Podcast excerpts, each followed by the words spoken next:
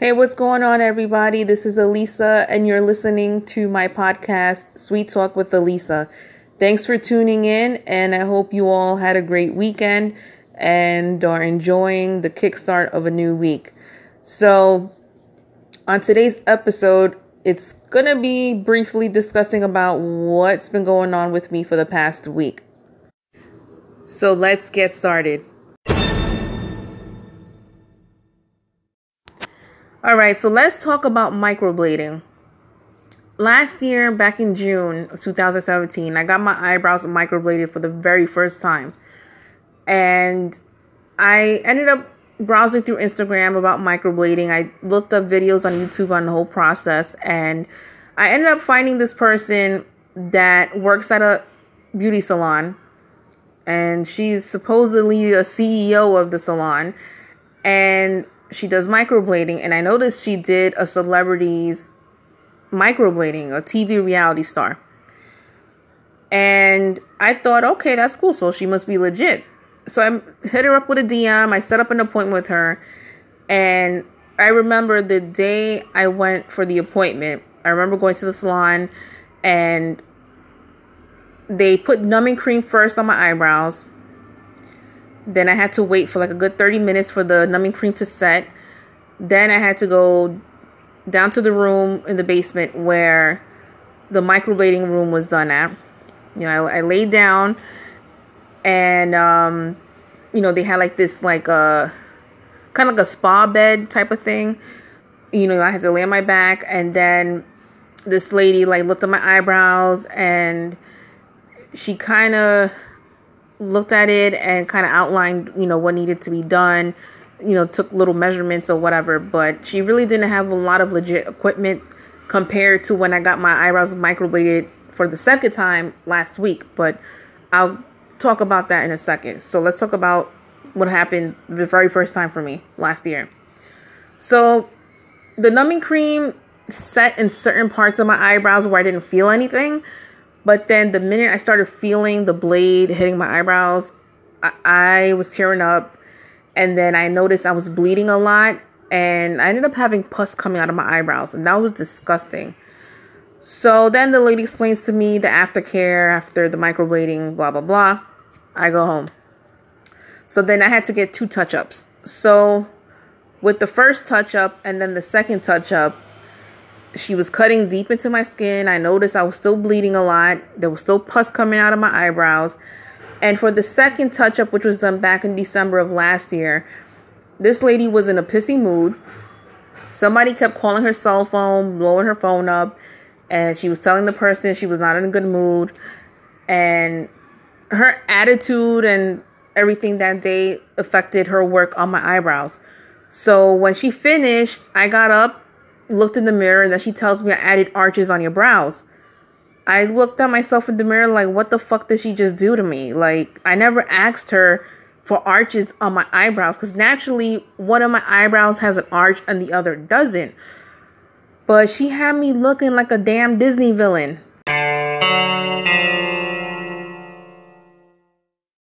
So I gave her the money, left the salon, and went back home. You know, I was so pissed off that day. But last week, I got my second microblading job done by someone who I befriended on Instagram a couple months back. And I mentioned her before on the podcast. Her name on Instagram is T, but her Instagram tag is at Lash and Brow Slayer. And she's done my lash lift twice this year already. And she's a professional. She's certified at doing what she does. You guys could check her out on Instagram and see all of her work as far as the lash extensions, lash lifts, and the microblading. And um, I went to her for the microblading because I've seen her work on her Instagram page and it looks great to me. And since I've already had experience of getting my lash lift done with her twice before, I figured she'll do a great job with the microblading as well. And she did. So with my appointment I had with her last week, um, my appointment was at 11 a.m. and I didn't leave the salon till like 2:30 in the afternoon. So it took a long time to do the microblading, but not only did she do the microblading, she also did ombre powder brows. So she did a combination of two things on my eyebrows because I did mention to her that I wanted my brows to look fuller and natural. So she hooked it up. You know, she cleaned my brows first. She took a stencil afterwards, traced out an outline over my natural brows and even over the old microblading brows. And um, she wanted to see if it's what I liked according to how she sketched it out for me. And there was some adjustments that needed to be made, so it took her about 45 minutes to make the necessary adjustments before she started doing the microblading and the ombre powder on my brows. So overall, it was worth it. You know, she made sure I was okay because like I said, last year I was bleeding excessively because this idiot cut deep into my skin. And T said that I wasn't bleeding as she could tell because I have healthy skin. And I go back in June for my touch up. And um, once she was finished, you know, I looked in the mirror, looked at my brows, and I was happy. You know, I was really glad that looked better than the first time I got my eyebrows microbladed. I know she missed this little spot on my eyebrow, but she says she'll fix it when I go back for my touch up. So thank you, T, for fixing up my eyebrows. right now my brows are still in the healing process so they're already peeling i've been using aquaphor you know to make sure they're okay and you know healing the way they're supposed to and that's about it so to give you a word of advice on microblading if you're planning to get it done for the first time first off don't go to anybody that's going to charge a cheaper price because usually cheaper prices meaning they're going to rip you off and do a messed up job. Take it from me, I learned my lesson from getting it done the first time a year ago.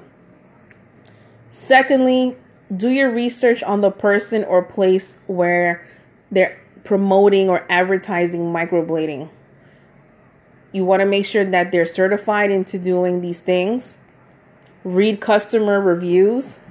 You want to make sure that this salon or this person in particular has many years experience of doing this and hasn't had any issues with any customers as far as doing a poor job or you know what I mean? Things of that nature. So make sure they're legit. Read the customer reviews. Ask questions. If they have a phone number or they have a social media account reach out to them. Ask questions. If it sounds like the response they're giving you is not to your liking, then don't even waste your time, you know, reaching out to them anymore. Continue looking for somewhere else to go to do your microblading. Also, some salons that offer microblading, they also offer consultations. So you can go in for a consultation and it's usually free. They shouldn't charge you for it because you're not getting any work done and you just go and get an opinion about the microblading for yourself and see what they can do for you possibly if it's up to your liking then you go ahead and make that appointment to get it done if it's something you're not really into because the vibe you're getting from the person or the place then just say thank you for your time and leave and continue looking for another place to go to or another person to get the microblading done so when I return, I'm going to talk about other things that I've been up to within the past week. So stick around and I'll be right back. All right, so let's talk about music right now. So during the last week of April, I discovered a band on Instagram called Ludovico Technique. I started following the lead vocalist on Instagram. His name is Ben V. And I was scrolling through his page looking at like pictures of him and video clips of the band's latest music video for a song called Absence. Now, this band, they're a goth band. If you watch their videos, they're always pretty much dressed dark.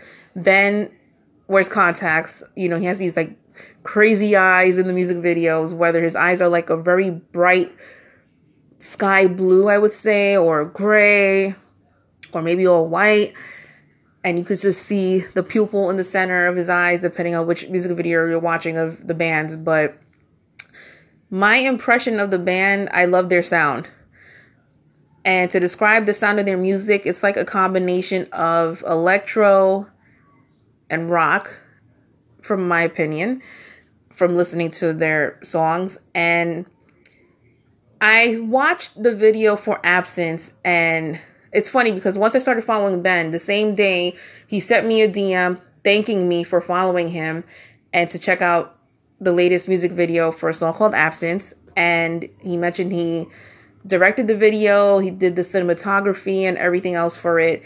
And then after watching the video, I told him I liked his look and everything. Um, in the song Absence, his voice sounds very deep and raspy. And then there's other songs I've heard, all thanks to YouTube, where his voice is really high pitched. So there's a couple of videos of the remixed versions of certain songs and I listened to it. I even created a radio station on Pandora just for Ludovico technique and creating that station it linked to other bands with similar sounds like Ludovico technique. You know, this band they're pretty much known as an industrial band. And I believe this is probably my first time listening to industrial music. I mean, to me, it sounds a little bit like electro music, but either way, I like it. If it's music that could bob my head to, that could make my body move and dance and have a good time, I love it. So, this is another band that I discovered this year of 2018 that I became a fan of, and looking forward to hearing more music by these guys. Um, and hearing Ben's voice and seeing his wild and crazy looks. but let's get into talking about more music and something had happened last week that really got me sad so. Last week friday i finally received my very first Warren Doll t-shirt that i had ordered back in april after my birthday. For those of you who don't know what Warren Doll is Warren Doll is a company that designs t-shirts which was created by Devin Sola, also known as Ghost, from the band Motionless in White. You guys already know I'm a big fan of Motionless in White, and Ghost is one of my favorite members because of his creativity when it comes to his makeup, hair, and wardrobe. When the band goes on tour and with the music videos, Ghost has all these different looks. So he's very talented and He's good at what he does. So he designs these t-shirts and sells them on the website for Warren Doll. So I looked on the website to see what shirts were available. And I ended up ordering the Lydia Deetz t-shirt. Lydia Deetz from Tim Burton's Beetlejuice. And I actually was looking up sizing information too because I didn't know if the shirts were a general sizing for unisex or if it's being sold in sizes as sizes for men and women separately or just one general sizing. So I actually left a comment on Ghost's post regarding the sale of the t-shirts and the same day he actually commented back on what I wrote. So he told me the shirts were run like a band's t-shirt sizes and in my mind I'm like, "Oh my god, Ghost actually responded back to me." The first guy from Motionless in White to write back to me regarding a comment I left on their page. So I thought that was nice of him to do that. I really appreciated that. And I got this shirt last week. It was in the mailbox. As soon as I got out the mailbox, I opened up the bag that it was in and I took the t-shirt out. I felt it. I looked at it good. It felt so soft and comfy. I knew I was going to love to wear this shirt once I decide to wear it. I haven't worn it yet. And the guitar pick that was with the shirt was cool. So it's on my little bookshelf with my other little trinkets that I have on my shelf with my son's artwork from school and other pictures I have. So it's looking good.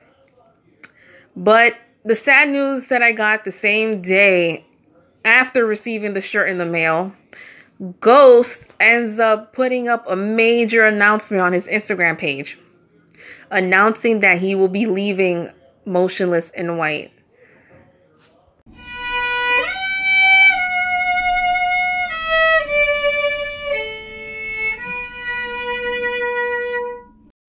I couldn't believe this shit because I received the shirt in the mail like a little after one in the afternoon, and then with Ghost making his announcement on Instagram about departing Motionless in White, that was like later in the afternoon, like after five o'clock, that I seen it on my Instagram feed. So I couldn't believe the shit. I was like, are you kidding me?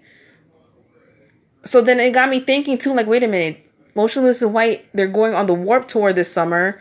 So will Ghost be a part of the tour or not? Since he made this big announcement. And I know with various artists, whether they're solo artists or a part of a band, and you've been working for so many years, it gets to a point where you need a break. Things happen during the course of the person's career you don't know about, whether it's something good, something bad, something crazy, something minor. But it gets to a point where, you know, the person needs to take a break, reflect back on things that have happened or have not happened, and just be prepared for a better tomorrow, to have plans for the future ahead. You know, to do things that they want to do that they weren't able to do because of what happened in the past. You know what I'm saying? Whether schedules were conflicting them to do something that they really wanted to do, or maybe something happened to them personally that no one else knows about but themselves. So I did leave a comment on Ghost's Instagram page regarding, you know, his announcement of leaving Motionless in White, um, just wishing him well and everything. And I actually posted up pictures of the t-shirt I ordered from Warrndal and I tagged him and Warrndal on it and you know, I ended up finding out, got a notification that Ghost liked the post. and I think he liked the post right before I found out he made the announcement that he was leaving Motionless in White. So I was really happy that he liked my post. That really touched my heart. I was like, oh my gosh, you know, finally somebody from Motionless in White likes something of mine. because I know a while back I did a MCM for Chris Motionless. I tagged him on it and everything, but I didn't get a like or anything. I know he's busy doing his thing and all, but I know there were like some fans of Chris that actually liked and commented on my post for Chris being an MCM of mine some time ago. And I know it's been a long time since I've done MCM posts. I need to like get back on it pretty soon. And don't worry, I will. But I wish Ghost all the best in whatever it is he wants to do in life. Um, I mean, he has Warrndal, and I know he's going to be doing well with that, especially with a lot of his fan base. I mean, they're not going to stop buying shirts from him. neither, neither will I. If I see there's a sale going on and I see a shirt that I like, I'm going to order it for sure. But I would love to see him design shirts based on how he dresses in costume and makeup when he was with Motionless in White. You know, with music videos, when the band goes on tour. I mean, he has all these crazy characters. And I'm just so inspired by it because he takes his time to do his makeup and everything to put these characters together. So he's very talented and very creative, and I give him major props for what he does. So for Ghost, good luck in all that you do. And you have your fan base that's always going to be there by your side, supporting you and loving you each and every step of the way. And on that note, I hope you all are having a great week. And until next time.